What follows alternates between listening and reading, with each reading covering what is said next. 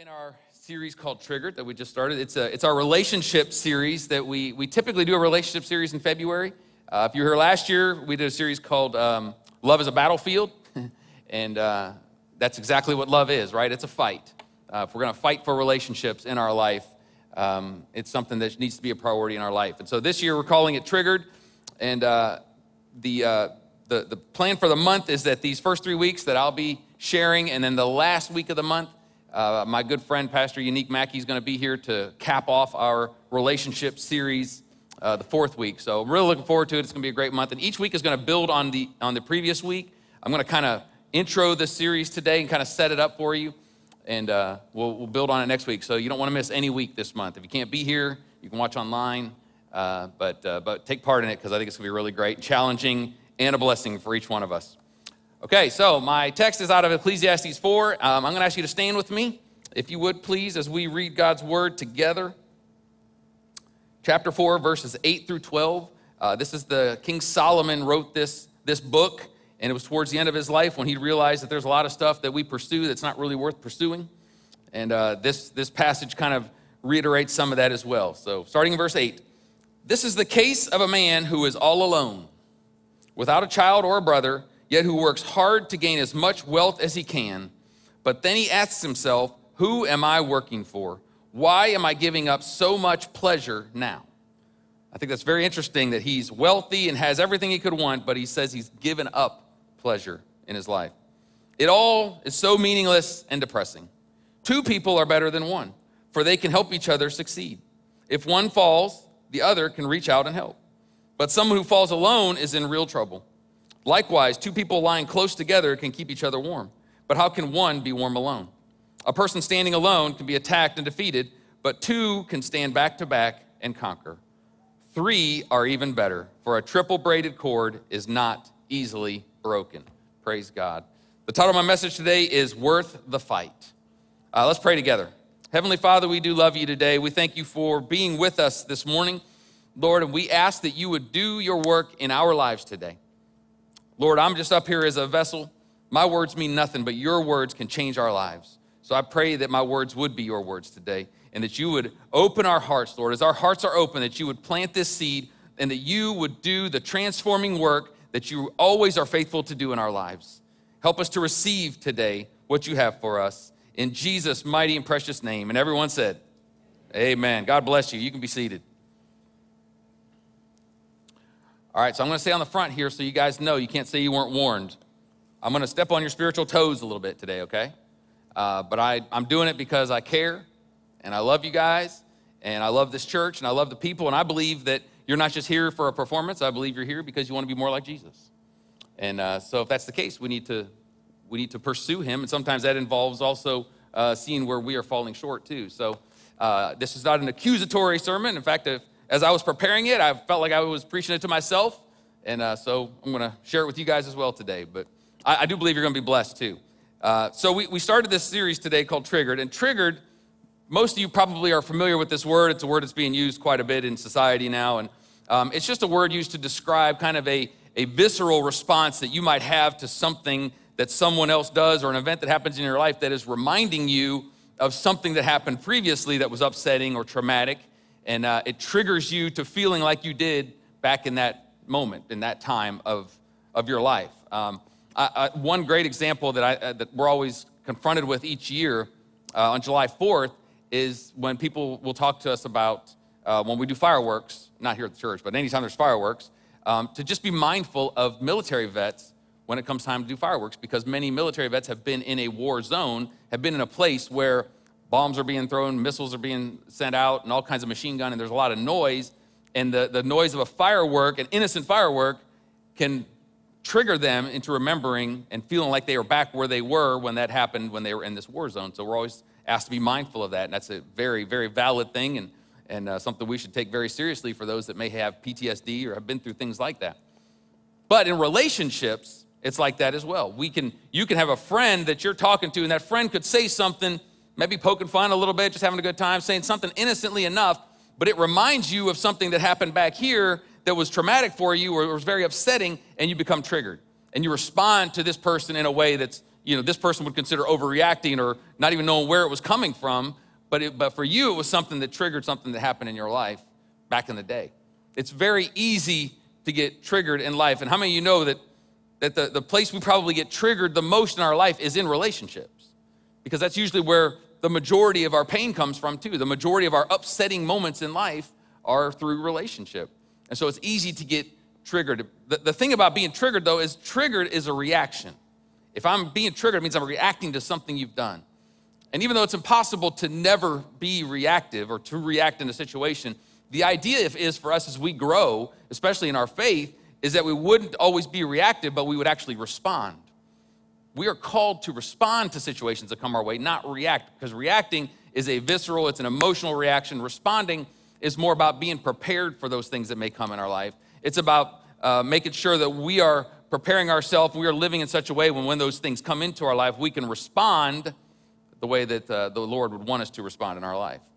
So this is that's the idea behind this this uh, this whole series that we're doing this month. And uh, you know, if you look closely at the text verse that I read, if you were paying attention, you could probably find yourself in one of three places in this verse. There's there's three different scenarios kind of in this verse that are kind of uh, that come out as you read it. First, the first scenario is the person that lives to work and make wealth. It says this guy had been living his life to acquire wealth and just get things, and uh, kind of was all alone because didn't really have time for relationships, just focused on their work or on their career or on their education, whatever it was, they had goals that didn't involve relationship. And maybe that's been you in your life. Maybe you've kind of you got sick of relationships or you're just not really prone to having a lot of relationships. And, and let me just say this, this series, this is not about marriage or dating, okay? That's, that's one aspect of relationship, but we're talking about any relationship that we have with family, friends, coworkers, strangers, and, and husband or wife, kids, all of those things. Uh, so this isn't just about, about marriage, but it's about any relationship we can be in. So some of you might be in that place where you've just not really focused much on relationships. Some of you might be to the place where this person got, where he said, he was obvious he was completely discontent. He said, Who am I working for? That's a rhetorical question he's asking. He's saying, Why am I doing all of this? Why have I spent my life just working to make money or achieve my goals and I'm all alone? Why am I doing that? Maybe some of you are there in life. And maybe some of you are at the third place where it was the person that actually did believe and does believe that two are better than one. That relationship is meant to be a blessing in our life, that we can help each other in relationship, and that we work hard at relationships and, and we go deeper than just a superficial level. We're not just living on a surface level in our relationships, but we're actually willing to go deep and be there for each other because relationships are meant to be a blessing. You probably find yourself in one of these three places. And whichever one it is, you know enough to know that we have to fight to have good, biblical, healthy, growing, solid relationships. It's a fight. And it's a fight forever in our life. And uh, some of us have given up on relationships. Maybe you've been triggered one too many times and you've just said, forget it. I'm just going to focus on myself and on my goals in my life. And you've kind of given up. And my prayer for you today is that this would encourage you and challenge you that it's worth the fight. Relationships are challenging if we're willing to go to the depths and to the levels that God would want us to, but it is absolutely worth it in our life. And you might say, well, why is it? I feel like I'm better off if I'm by myself or if I just do kind of stay superficial. Why is it such a big deal? What does this have to do with Jesus? What does this have to do with my faith? What does this have to do with the kingdom of God? I mean, preacher, you're always telling us that everything's about the glory of God, everything's about the kingdom of God, and, and living to further God's kingdom and live for Jesus and, and want to help advance his kingdom. What does this have to do with that? Well, I am really glad you asked that because I feel like I have a good answer for that. Because this has everything to do with the kingdom of God.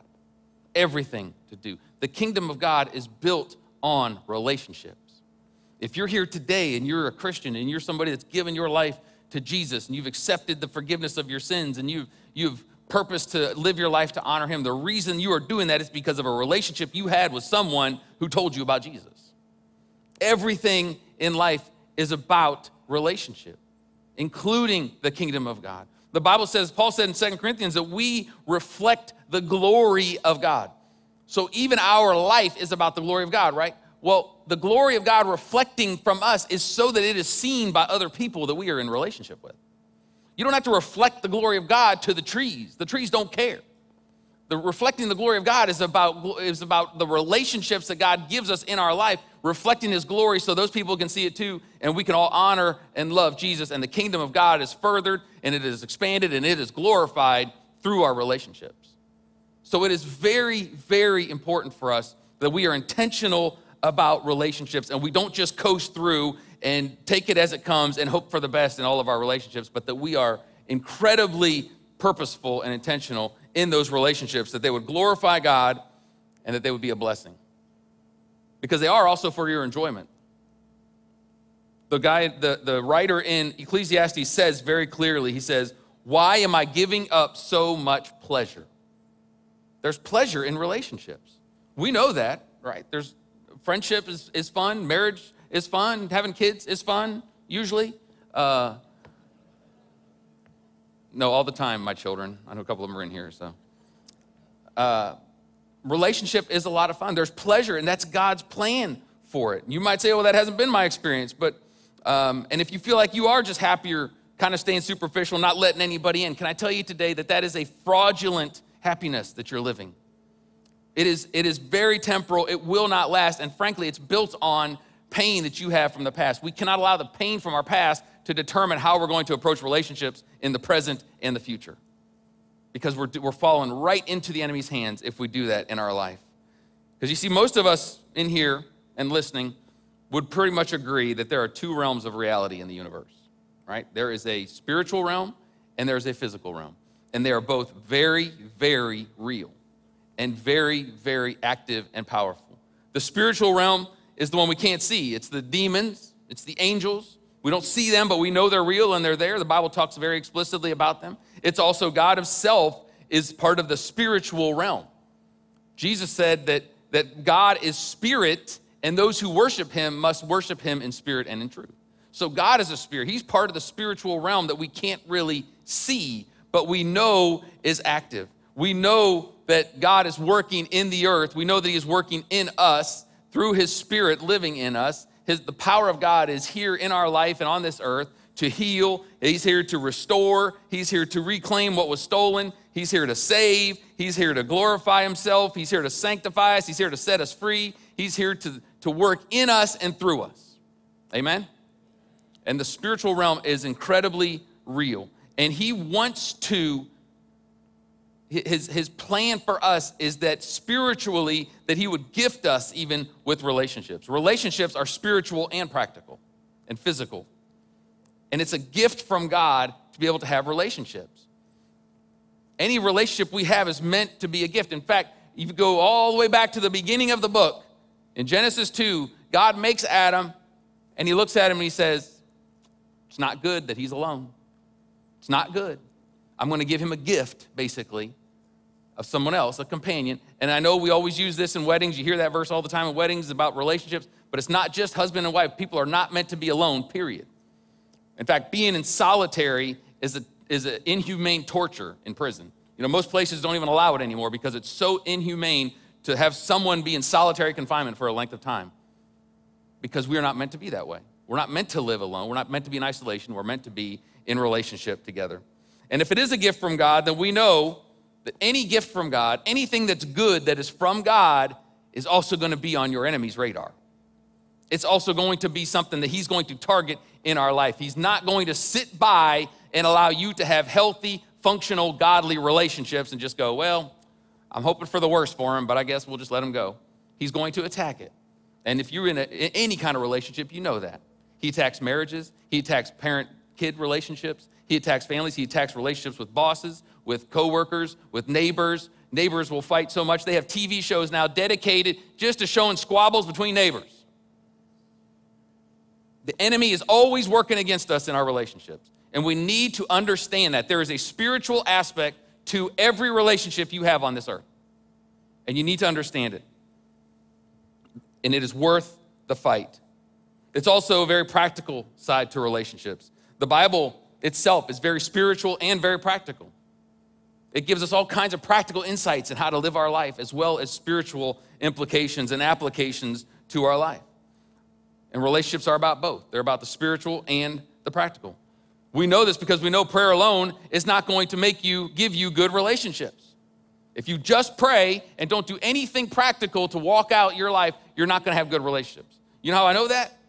Because some of the most praying, church going folk in all the world are some of the worst at relationships.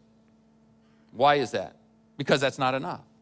Prayer is not enough alone in relationships. It's important, but it's not by itself, in and of itself, a solution to making sure that our relationships are doing well in our life. You cannot neglect the practical and just focus on the spiritual. I'll illustrate it with a story. Um, about a week ago, yesterday, last Saturday, middle of the night, it was Saturday morning, early, about a little after one in the morning. I was dead asleep. I was in REM sleep. Joy wakes me up and says, Hey, your phone's ringing. Was like, Boy, this better be good. I better won the lottery or something. And, and I didn't win the lottery because it was a tenant of mine. I have a, I have a couple rentals from my uh, previous life. And uh, I have a tenant that was calling me, young guy, about 1.15 in the morning. He says, hey, uh, bad thing here. The, there's water coming in from the ceiling into our master bedroom. And um, I don't know what it's causing it, and I can't stop it. And uh, I know enough to know the water heater's in the attic in this property. And so I said, you, you got to go out to the street and turn off the water at the road. You know, they'll open up the meter and turn the little thing. And so I'm on the phone with him, and he runs out to the road, and he's like, I can't find it. I can't find it. And I'm trying to tell him where it is. I said, you know, it's probably under some pine straw. You got to move some stuff around. Can't find it. I'm on the phone with him for a good five minutes. He's like, finally, he's like, basically gave up. He's like, I'm sorry, I just can't find it. So I knew I had to get up, get dressed, and fly to this, this property. And uh, I knew I had about eight minute drive to get there. So I'm thinking, man, water's just pouring, and I got, it's gonna be pouring for another 10 minutes. So as you can imagine, I get out on the road, and um, I'm in a hurry, and there's only one other car on the road, and it just happens to be a policeman. And he, he had the nerve to pull me over. And And he came up to my car and he says, Where are you going in such a hurry? And I, I, I profusely apologized. I said, Officer, I am so, so sorry. I said, I promise I'm a law abiding citizen. I said, but, but I have a property that's flooding as we speak. And uh, praise God for a very gracious and generous policeman that let me go. Uh, but he did hold me there for a couple minutes while he checked my license. And uh, I was hoping he'd give me a police escort, but he didn't. And uh, so I finally get there and uh, we turn the water off and you know assess the damage it's pretty rough but uh, praise god i'm an ex-contractor so we can get it taken care of but it could have been a lot worse there was plenty of damage but not as bad as it could have been the water heater actually exploded in the attic of all things but so uh, anyway i tell that story to tell you if i was to tell you that story and i said you know when this guy called me i was laying in my bed under the covers i was nice and toasty and warm and i was like you know i'm comfortable here um, I, i'm not going to go i'm going to have faith that god's going to fix this leak and in Jesus' name, we pray that that leak would stop. We're not even going to say the name water leak because we're not going to give authority to it. We're not going to believe in that. I don't believe in water leaks. I serve a God that's greater. He's above all the water, right? And if I told you that I did that, this would probably be your last day at New Hope. Because you think I was an absolute something, right? That if I say my wife would be mad at me today. So, but we don't do that because there's the spiritual, but there's also the practical. And see, you would never expect somebody to do that when in the situation of a water leak, but we do it all the time in our relationships. Oh God, oh God, I pray you'd bring me a wife. Lord, I pray you'd bring somebody to me that's gonna love me for who I am. They're gonna love me, quirks and all. And they're just gonna overlook all that other stuff, and they're just gonna be perfect fit for me, and they're actually gonna help me in those quirks. Good Lord, bring them. And you just sit tight and wait for that wife to come rather than actually working on yourself and making yourself somebody that somebody would want to marry. We do it all the time. All the time. We don't say it out loud, but that's the mindset. God, I need you, need you to bring someone. If someone says, well, actually, you need to work on these things, then that triggers us. We get mad because I shouldn't have to work on myself. God's just going to help me, right? Or if it's something where we say, Lord, I need, please, I pray that my kids would honor me, that they would respect me like they're supposed to. I'm their parent. I need them to respect me, Lord. Make, change their heart, change their mind.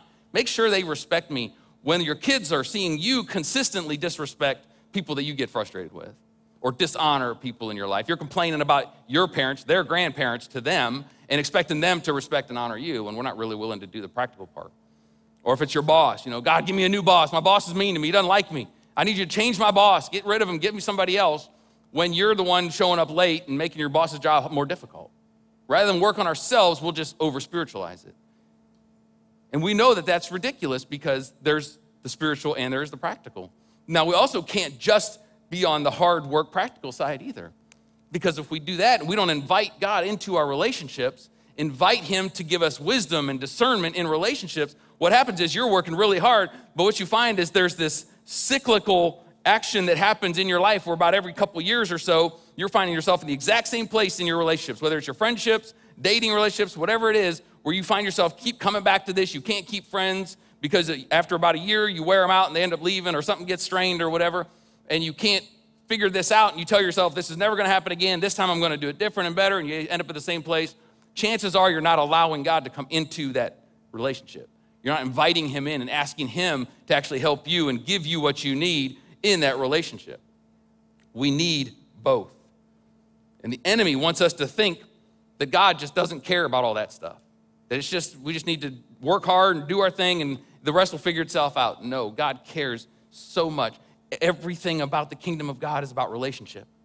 I mean, the reason he came to this earth and died on a cross for you and for me was so that we could have relationship with him. It was all about relationship. It's so we could get away from religion and actually know our God. If he wants us to know him, how much more does he want us to know everybody else and to really be in healthy relationships together? And the enemy would want to destroy that. That's exactly what his plan is. And I want to suggest to you today that we as a church, and I'm not talking about New Hope, I'm talking about the Western church, we've lost our way when it comes to biblical, godly, healthy relationships. And partly is because we've lost sight of at least half of the purpose of relationship. There's some of us that focus just on the spiritual and we just pray for everything and don't really do anything or ever work on ourselves. And then there's the, the other half where some of us just work real hard on relationships, but we're not really submitting them and surrendering them to God and let Him be in those relationships. You know that verse I read in Ecclesiastes that says, two is better than one. And at the end it says, a cord of three strands is not easily broken. And there's a lot of people that say that that's a reference to bringing God into your relationships, bringing Jesus into it to help you in those relationships, whether it's with your wife, your husband, or your kids, or your friends, or your boss whoever it is, but allowing Him to come in makes it even stronger than if we just do it on our own. And when we look at the word, I believe that the early believers had a great concept of this. You see, we need a revelation of how much we really do need each other. We need constant revelation of that. Because you may have had it at one point and it just kind of wanes over time. We have to continually remind ourselves how much we really do need each other if we're going to be living a godly biblical life. And I think the early church really had a good understanding of that. And there's a passage that, um, that shows how they were reacting or how they were living, I should say, and how they were relating to each other in the early church. And I want to read it. And, and as I read it, I'm going to highlight the, the places where there's a, a practical uh, aspect and where there's a spiritual aspect. And you could see how they use both and it worked together to help them in their community. Acts 2, verse 42. It says they devoted themselves to the apostles' teachings. So that was spiritual. The teachings, that was the word of God. And to the fellowship, which is, which is practical.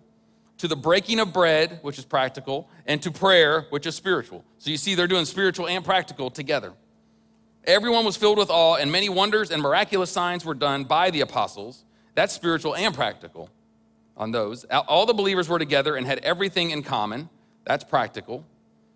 Selling their possessions and goods, they gave to anyone as he had need. Again, more practical application. Every day they continued to meet together in the temple courts. They broke bread in their homes and ate together with glad and sincere hearts.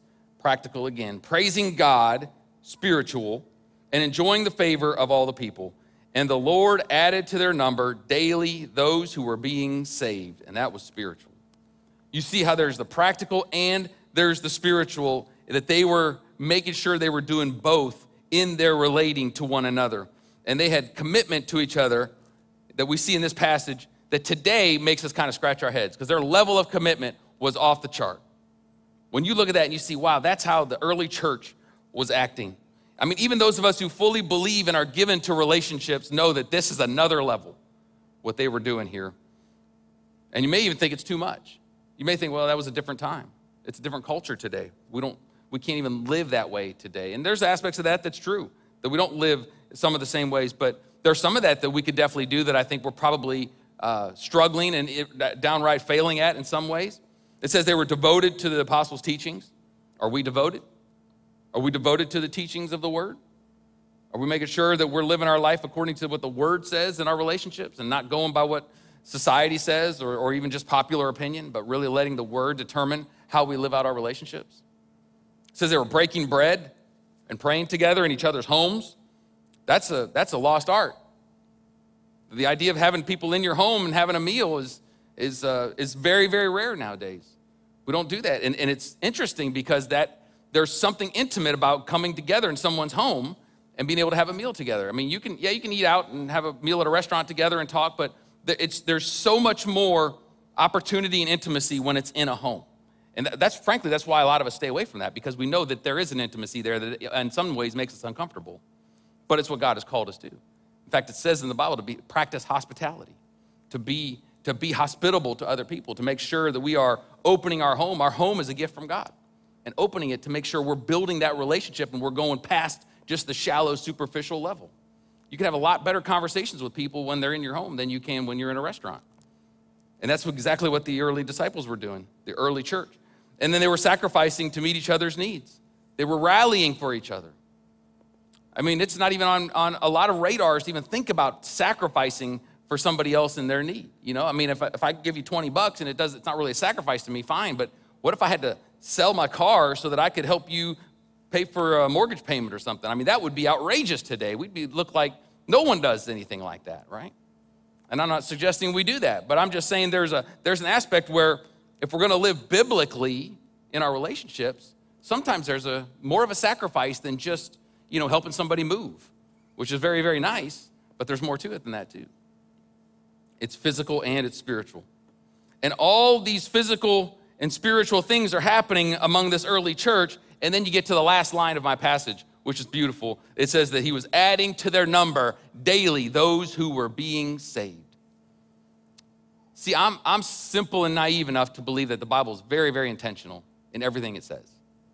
And that that wasn't just something that was just, I will just throw that in at the end of that passage. It's very intentional. I believe that there is an aspect of the fact that they were the reason that the, the, the Lord was adding to their number and making the church grow, which is basically another way of saying people were getting saved a lot, was because these people were living relationships the way God had intended it.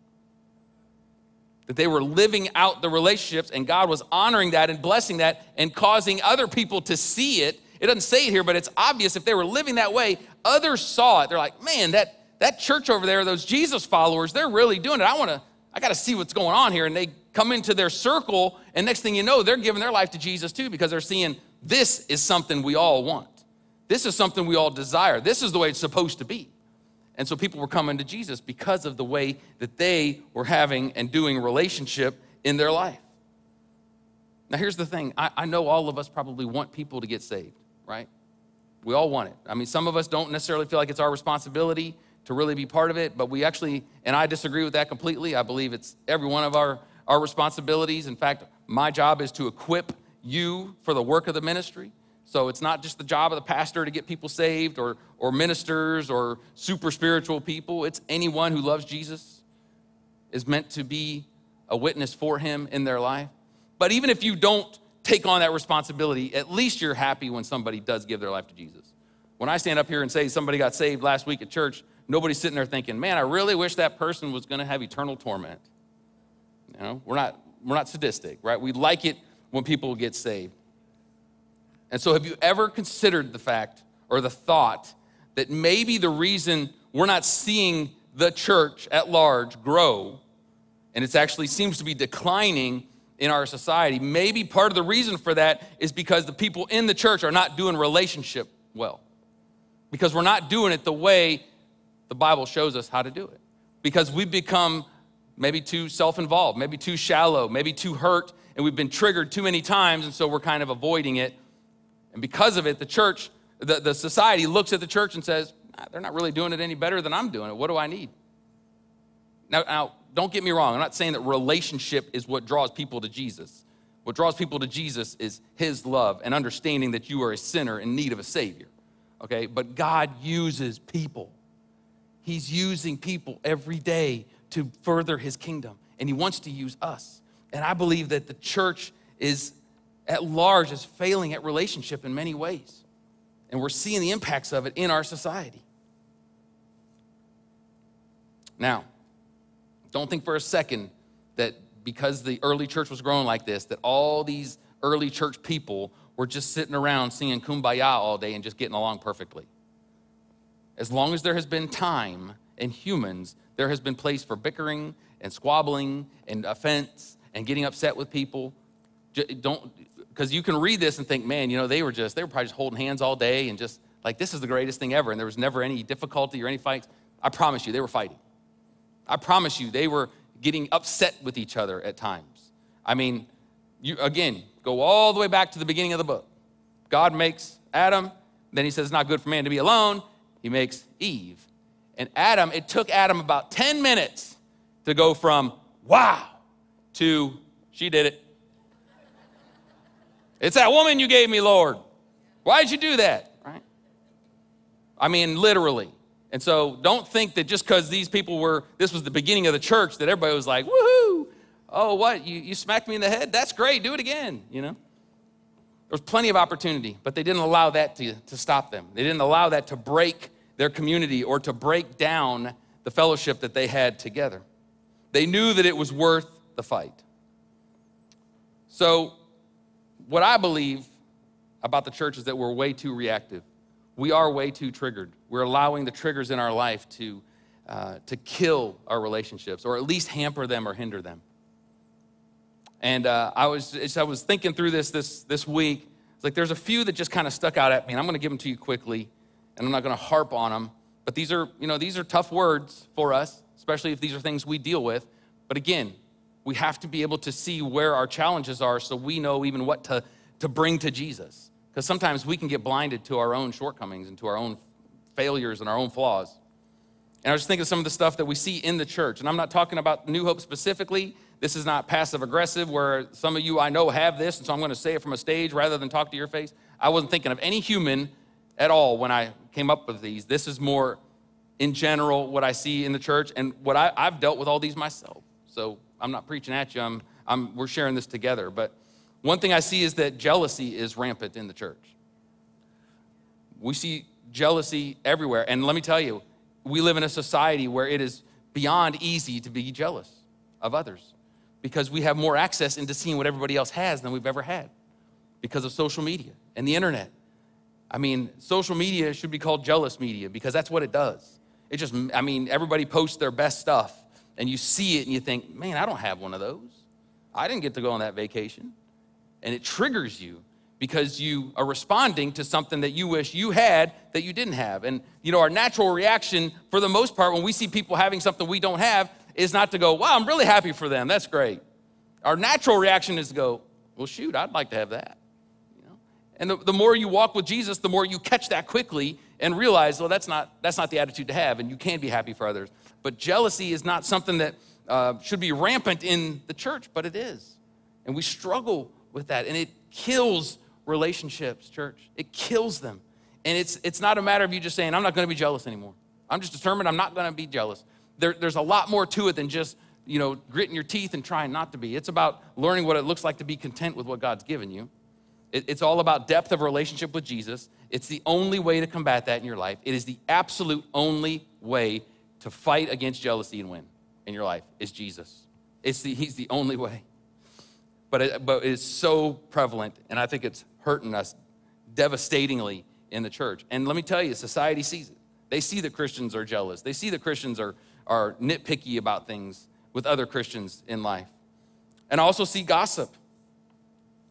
The church is actually known for gossip. Christians are known for being gossipers. Now, we, you know, we know how to disguise it. We know how to, you know, we start by saying, pray for this person. and then we say whatever we want to say because I said pray for them. But we don't actually pray for them. We just say that so we sound spiritual. And, and listen, Church, this is so devastating because gossip's all about intent. What you're doing is you're trying to tear somebody else down to build yourself up. And it is so easy to do.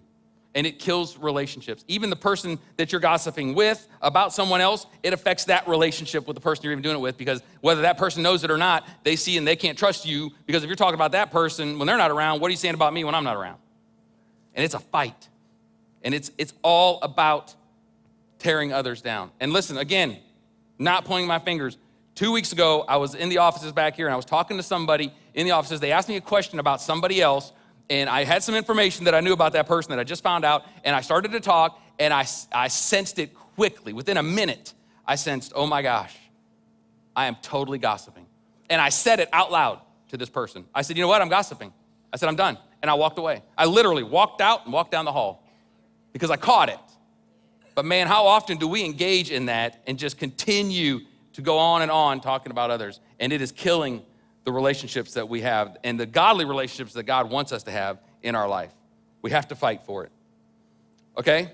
Another one is bitterness and unforgiveness. Now, I'm only going to touch on this because we're going to talk about it more as this month goes along because you can't talk about relationships without talking about unforgiveness because it's rampant.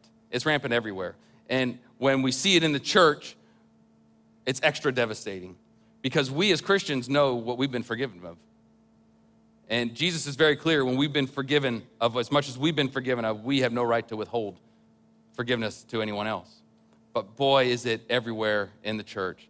And you know, probably one of the most devastating aspects of it that I see is Christians being bitter with other Christians for years or decades sometimes, just over the fact that somebody might have left the church that they're part of and gone to another church. And there's this we them mentality, and there's this kind of backbiting, and there's this underlying current of like, well, they're, you know, they left and they're not with us anymore, so, you know, they're probably saved, but just barely, you know. We don't like them, and then you, you see them at Kroger and you do anything in the world to avoid them. You just turn towards the potted meat and act like you're really interested in potted meat all of a sudden. And you do whatever you got to do to not have to engage that person. And it is, I mean, it, and, and I'm making light of it, but it is devastating, church. We are on the same team, we are fighting the same enemy. If someone goes to a different church, yes, praise God. If someone goes to a different church because that's a better feel for them, God bless them. If that church is preaching Jesus and the cross, God bless them. Our staff prays for the churches in this area every Sunday morning before church because it is not about New Hope, it is about the kingdom of God. And we as Christians, we got to be able to, man, if I see somebody that, that used to be a New Hope that left, I, when I see people that left when Joy and I took over, and there's a good chance they left because we took over, I still go engage them. Like, God bless you, man, it's so good to see you. You know, and sometimes it weirds them out because they're like, well, shouldn't you be mad at me? I left your church. Why? There's 10,000 churches in the CSRA. I'm sure one or two of them's better than ours.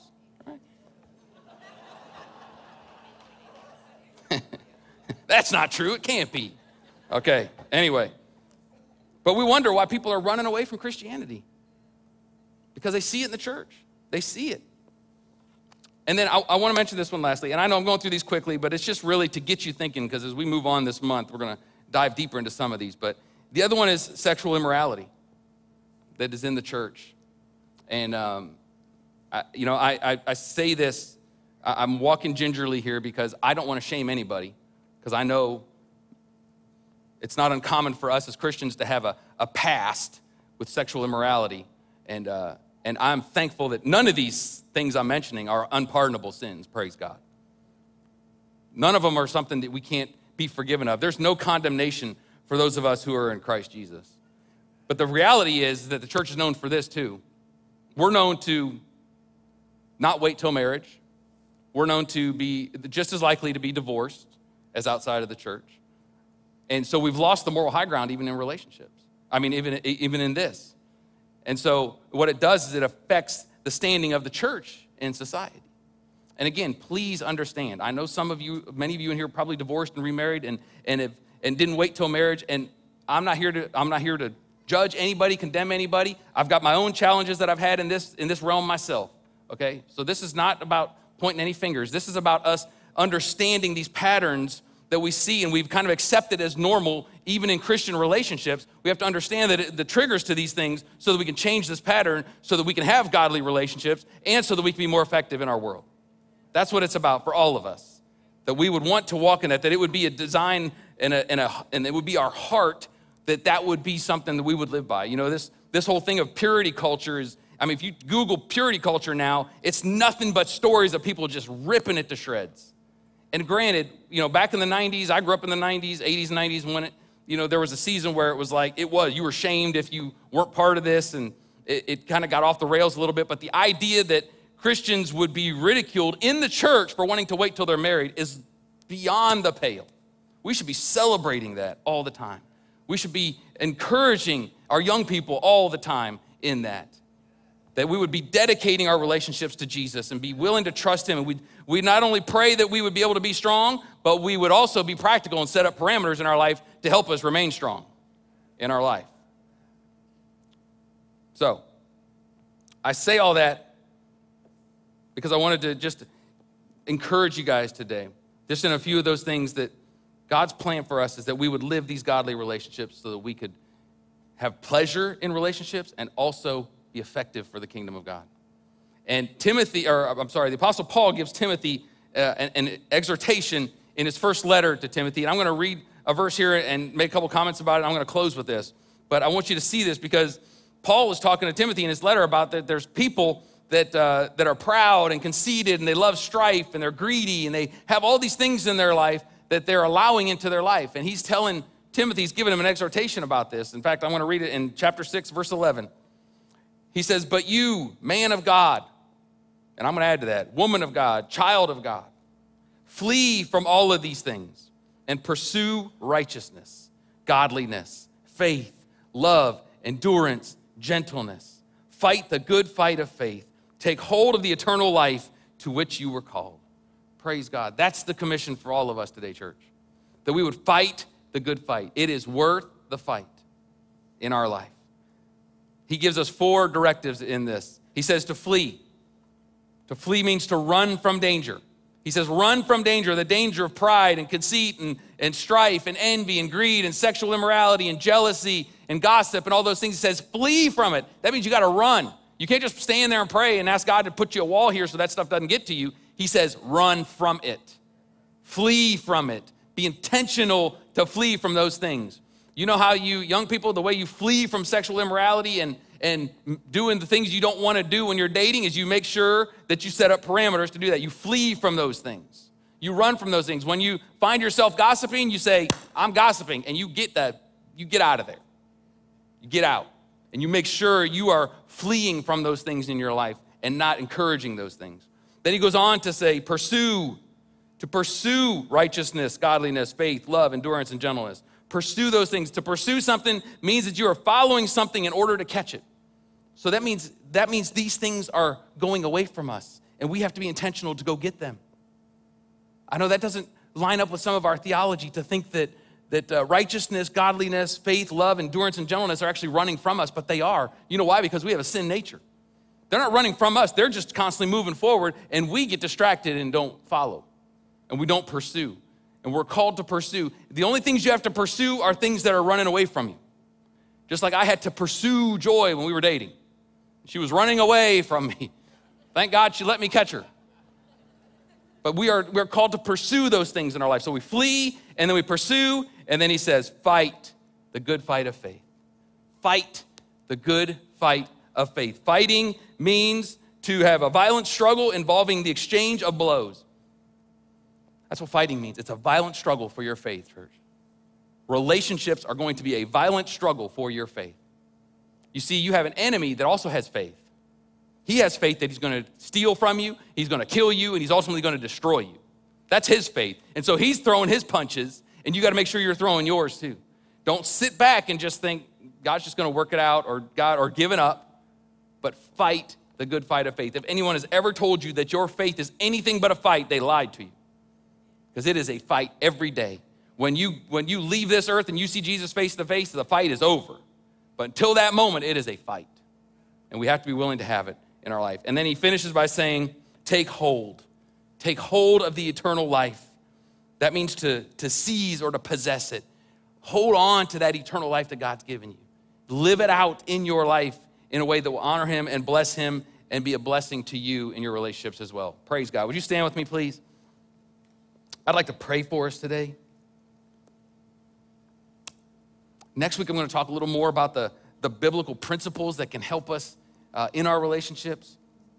But today, I want to just pray for us that God would help us to fight the good fight of faith. That's the bottom line today, church. That's the takeaway today is are you willing to fight the good fight of faith?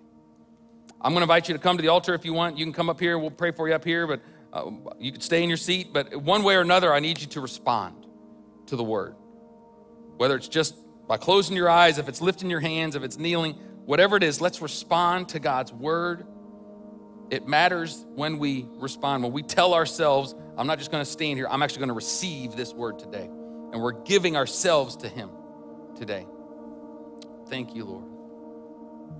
I want to tell you today if you're here and you don't know Jesus as your Lord and Savior, if you're saying, man, oh, this is great, but I don't even know where I'm at in my faith, I, don't, I haven't seized eternal life, I want to tell you today that that is something you can change today in this moment. Salvation is not this mysterious thing, it's actually incredibly simple. It's just knowing who you are and knowing who God is and knowing there's a huge space between you and the only way to get to Him is by Jesus. That's it. It's knowing I'm not good enough. You know, the, the qualifications to go to heaven are perfection. You have to be perfect. And if you're anything less than perfect, you don't get to go. But the beauty of it is, we don't have to be perfect. We can put ourselves inside someone else that is perfect Jesus. His grace is sufficient for us. When we give our lives to Jesus, we receive His grace, which makes us perfect so we can be with Jesus when we die. That's the, that's the only, that's the, that's the qualifications. That's it. Knowing I'm a sinner and I need a Savior. And repenting of that sin and saying, Jesus, my life is yours. And, and committing to living your life for Him the rest of your life. That's salvation. And any one of you can do that. You can do it at your seat right now. You can ask somebody to pray with you. We'd be happy to do that. But don't walk out of here today. Don't turn off whatever you're listening to today without making that call. Because we're none of us are guaranteed tomorrow and He is worth it. He's the best decision you'll ever make. So let's pray. Heavenly Father, we love you today. We thank you for your word, God. Your word is truth, your word is life to our bones, it is rest for our souls. God, we know that we have fallen short. And Lord, we know that you have given us the gift of relationships. And, and even in that gift, Lord, we have failed so many times. We fail over and over and over again. But God, we're thankful today that there is no condemnation for those who are in Christ Jesus. There is no condemnation for all of us who are in Christ Jesus. We thank you today that when we mess up, when we sin, when we do something contrary to your word or your plan, that when we confess it and we give it to you, that you are faithful to forgive us and to cleanse us all, from all unrighteousness. So we receive that today, Lord, where we have struggled with jealousy or gossip or sexual immorality or, or any of those things, God where we have fallen short, Lord, we receive your forgiveness today, God. We repent of it. We know that we cannot measure up, but God, we want you to, invite you into our relationships. Lord, we know that the relationships are practical and spiritual. So, God, we invite you in and we ask you to help us to do the practical parts as well. That, God, that you would be glorified in our relationships, God, and that the kingdom of God would be expanded because we are on this earth and because we are living in healthy, godly relationships. Lord, I pray this month that you would just challenge us. I pray that you would convict us where we need it and that you would encourage us and help us to live biblical, godly relationships. Lord, we know that it is worth the fight, and I pray that it would be worth the fight for us in our hearts today. We thank you, Lord, for each and every one of these people that are here today. We pray your blessing on them in the powerful and mighty name of Jesus. And everyone said, Amen. Amen. God bless you.